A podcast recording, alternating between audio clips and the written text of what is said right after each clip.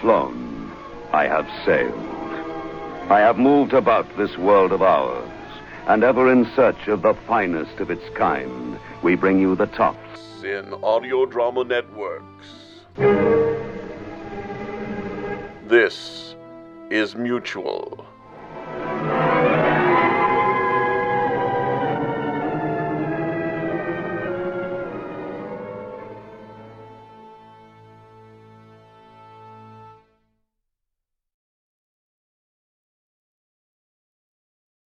The following audio drama is rated PG for parental guidance recommended. It's time. You're listening to the National Edgar Allan Poe Theater on the Air. Sponsored in part by Baltimore's own Raven Beer, this ongoing series brings to your ears the best known works from America's revered grandfather of horror and suspense. From room to room in the asylum of the mysterious Dr. Mallard, Poe's wretched souls describe their awful tales while they await the doctor's revolutionary system to treat and cure the mentally crippled. In today's episode, the National Edgar Allan Poe Theater on the Air takes on Poe's tale of what happens when obsession meets the creative impulse the oval portrait. In our last episode, The Facts in the Case of Monsieur Valdemar, we found ourselves learning firsthand the awful consequences of trying to cheat death. What is happening? I command you to abandon your mesmeric state. The room, the room is shaking. Valdemar, you will awaken. I command you to awaken. What is happening to his body?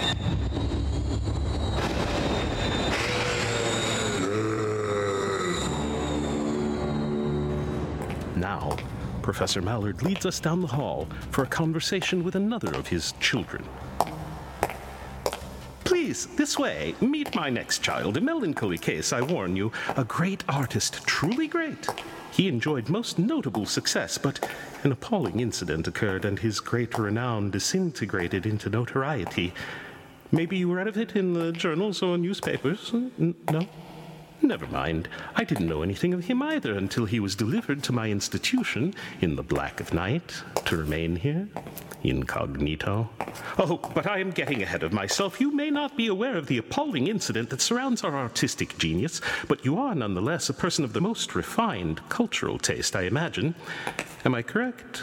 You are an aficionado of the arts, music, poetry, a fine romantic novel, and what of the Bell's arts? Sculpture carved in Carrara marble, wrought in potent bronze, paintings of landscapes, equestrian subjects, bucolic idylls, yes? How about portraiture? Good evening. Hmm. Are we disturbing the great artist at work? Please, doctor, do not mock me. You know I cannot paint anymore. So you say. I've brought someone to see you. Who is it? An aficionado of my past work? No, no, on the contrary, an aficionado of my work, a convert to my system, a witness to my advances in the correction of the mind. I am not an exhibit. Oh, but you are, dear chap, for the moment at least. Portrait of the artist who has lost his genius. Oh, this is something I cannot believe. Look at your hands, dear boy. Stand up. Show our visitor. Behold, a great artist's hands, full of life and vigor, so fascinating to behold. The strength in the grasp and the stillness in his eye. Touch his hand. Go on. You see? There's nothing wrong with him, physiologically speaking. Ah, there's the rub. I. I cannot bring myself to. to. Create. Oh, but it would do you the world of good. I provide you with plentiful paper and pencils, canvases and oils, brushes made from sable hair and hog bristles, all at my own considerable expense, I must add. And look, today I've brought some fruit for you to paint and uh, some fading flowers. The days of my constant commissions are over. I deserve no better. I am no longer the artist that I was. Now, now, let us not despair. I was lionized and celebrated. If the world knew you were here, there would be a line around the block of people to see you. Really? Yes, of course. To see how far the mighty can fall. Dr. Mallard. I'm sorry, that was callous, but under my care, we will restore you to the heights of fame. Your former masterpieces still command a considerable sum, I understand. Past works, which will increase in value when I am deceased. Now, now, what tosh? You shall paint again. Riches shall be yours. But what is money? What is value when the truth hangs over me eternally? I would that I were dead. Ah, behold, the very picture of melancholy. Utterly fascinating, is it not? I mean it, Doctor. Give me a, a, a prescription, a drug, something, a curative, anything to free me from this life Now, of now, torment. now, we'll have none of that. Thank you very much. Rather, take this charcoal pencil, take this sheet of paper, and draw. Very well. I will try. Place the flowers beside the fruit. No, good grief, no, not like that. Uh, permit me. There. And this here. Ah, yes, that is better. Did I not tell you he was a genius? Even the way the man arranges some fruit and flowers. Genius. Isn't it? Doctor, I'm not sure if I can. Steel yourself and try. Very well. I trust you, Doctor. I do trust you. Good, good. As if he had any choice.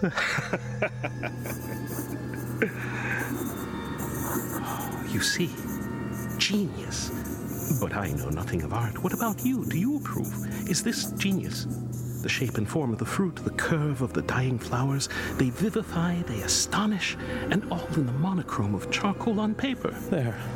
A simple sketch, just a still life. But the true picture is the smile on your face. Really, yes. yes, uh, I understand. It has changed your palette, my dear boy. A faint touch of rose red blooms on the pallid gray of your cheeks. I am delighted. In a madman's cell, but free. Wonderful! Thank you, Doctor. And now, another one. Another piece of paper. Yes, yes, what subject? Uh, the bed and chair, the bars on my window and the moon beyond. Oh, the petals that have since fallen from the flower heads. No. How about our guest? I fail to understand. Our honored guest. What? How about a portrait? No. no. Yes, yes, like your greatest masterpiece, the portrait of your beloved wife. Oh dear. I feared this might happen. Calm yourself. Calm yourself. It is essential that you calm yourself. Oh. Doctor, help me. Help me. There, there. Take a moment. Reflect. Breathe. Good. Why don't you tell our guest your story? I cannot face it. I cannot look upon that memory. Nonsense. Besides, you will have to one day, sooner or later. No. I want to be blind to that memory. Be brave and tell our visitor about the last portrait, the one that brought you to me. Tell the tale of the last portrait, the portrait of your wife, the oval portrait. Ah, is it you, my dear? Yes, my darling. Just looking in on you. You've been at it so long. Well, you're just in time. I do believe I am about to finish. Uh, one final dab upon the cheek, and voila, tis done. Tis complete. Ah, what fine work. You think so? Yes, your finest yet. You met the young lady who was the subject of this portrait. Did I capture her essence? Always, always, my dear. You capture for all time a moment of truth. Not some daubing on a flat canvas, but a captured figure who seems alive for all time, in reality and in truth. She will live and breathe now for eternity. That is why they come to me, I suppose. My patrons, the commissions. But you never flatter. Oh, pander to their vanity? No, I couldn't. That's why you are the best. Sometimes they don't even see themselves for what they are, but you always do. They don't see themselves. I just paint the truth. Why cannot some people see it for themselves? I paint what is plainly before me, my love. There is nothing plain about your art, dear husband. You are incisive, like a surgeon. Oh, you make me sound cruel. Never. Can the truth ever be cruel? But I just paint their portraits. I do no harm. Precisely. But you show the truth to the world. How so? Look at the portrait you just finished. This young lady, beautiful like a Venus in vermilion, but her eyes yield a sorrow, very slightly, a gleam of sorrow, of melancholy, a picture of joy, of love, but also sadness beneath the surface. You do more than put pigment onto paper, color onto canvas, husband dear. I just paint what I see, nothing more, nothing less. The truth? I think you are approaching the height of your powers. You think so? Yes, I certainly do. You may be right. I have never known my brush to flow so freely. Never found it so easy to find the correct curve and arc of the charcoal and sweep of the brush. Perhaps I am approaching my masterpiece. Yes, yes, I think you are. Really? Why then I know who I must paint. Who, my dear? Why, my muse, my angel, my life's delight. I must paint you. Me? Are you sure? Yes. Isn't it curious that I have never painted you? Most artists do paint their lovers, and even their wives. You are faithful as much as truthful. Perhaps there is a reason why you have never asked to paint me. Choosing my moment, to be at the height of my powers, and you tell me that I am. And I will be the subject of truth. Yes. Yes, the working title, Picture of the Truth. And it shall be you, my muse, my love.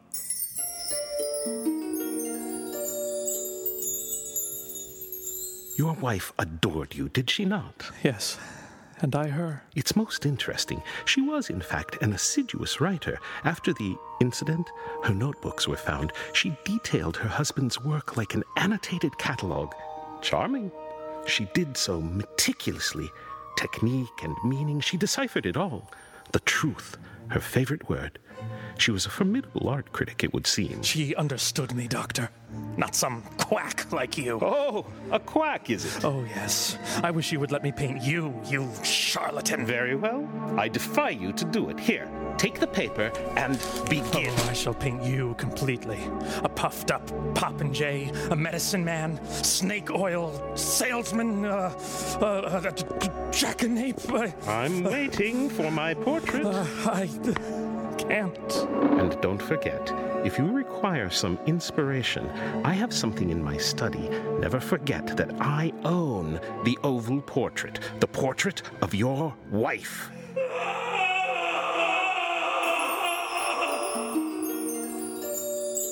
There we are. Now sit comfortably, my love, and I shall begin. Now, which canvas shall we use? Ah, yes, here. For you, we shall use an oval canvas. I have never seen you undertake an oval portrait before. Indeed. For my masterpiece, The Portrait of Truth, you will be the subject of the first oval portrait in the collection. Perhaps the only one. I, oh, I, I am nervous. It feels auspicious. I shall begin.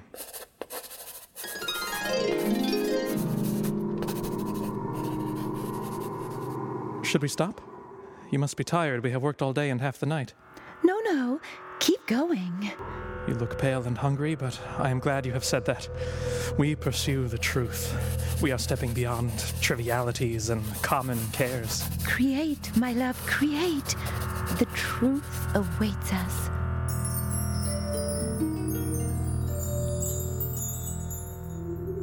My understanding is that it was the most challenging painting he had undertaken. I feel so close, and yet. Then carry on, my love. He slaved like a Michelangelo, creating the uh, moaning Lisa or uh, Leonardo da Vinci carving David. Your essence still eludes me. I shall sit here until you capture it. Days of sitting, days of drafting and redrafting, days turned into weeks. They shut up the doors and windows. He worked by the glimpses of sunlight that penetrated the studio from dawn to twilight, and then candles all through the night. Are you not tired or hungry? No more than you, dearest. And he rejected all commissions. They began to live off bread and water. A bit longer, I am certain. I shall be as quiet as a church mouse. Was she a good model, Maestro? Did she sit still and quietly, never a twitch, a tick, or a cough? Never a spasm of cramp? Do not torment me, Doctor. No, no, no, no, no. We are talking about your masterpiece. If you must know, she was a marvel. She worked as hard as me in the creation of the painting. Me, the artist, she, the sitter. Our joint creative energies, a focus on the truth. Why do you laugh at me, Doctor? I could never resist a little irony. It always tickles me. Tell our guest what happened. After weeks of torment, sublime torment, the quest for perfection, the pursuit of the truth, we worked a particularly long, long day. We're both silent as I approached the end of the execution.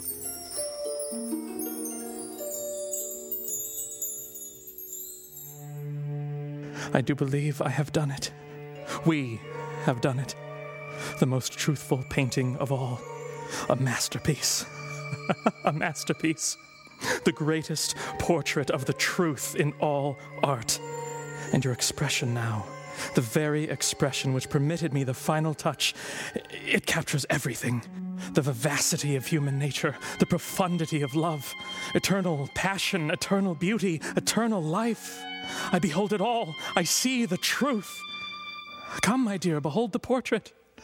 Come and see yourself. A triumph. Come and behold the, the truth. My love? My love? Now, now, my love, speak to me. Do you sicken? My love?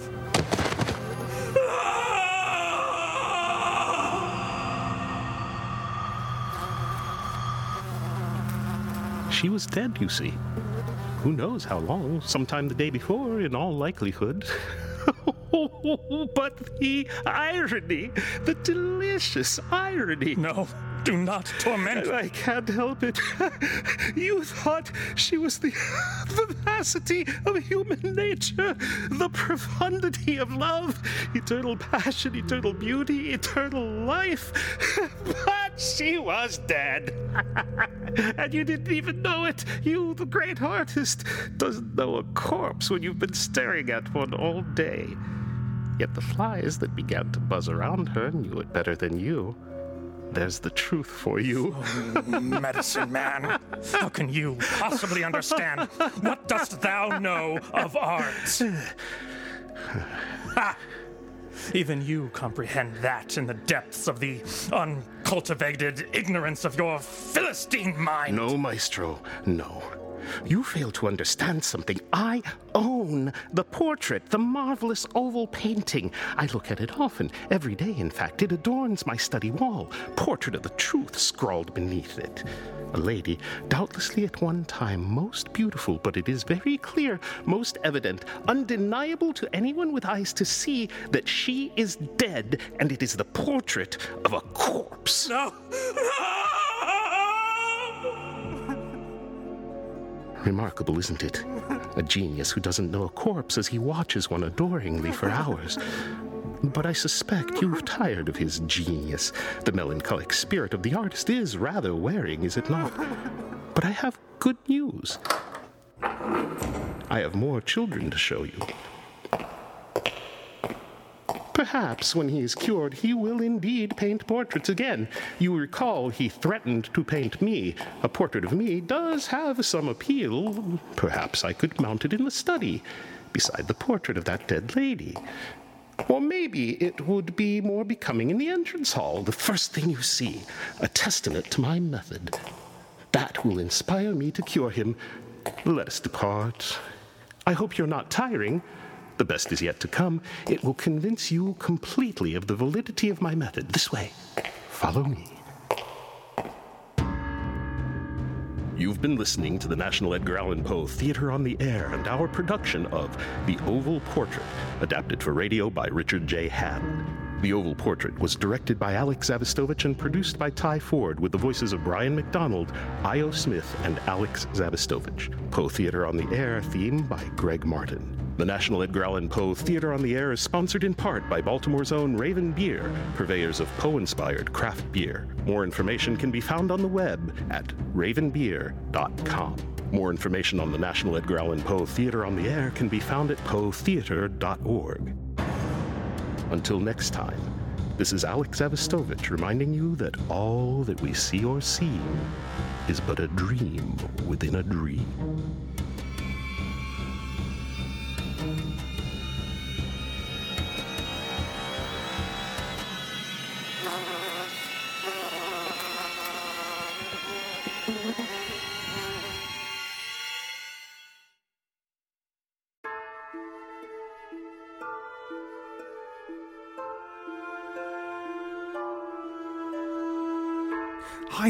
Are you a fan of all things horror? Yeah? You are? Well, in that case, find Tuesday Terrors, which is the mutual audio feed that comes out on a Tuesday, believe it or not. Shock horror, I know. But if you subscribe there, you'll find amazing horror fiction audio in your player every Tuesday. Yeah. Tuesday Terrors. Subscribe to the Mutual Audio Network.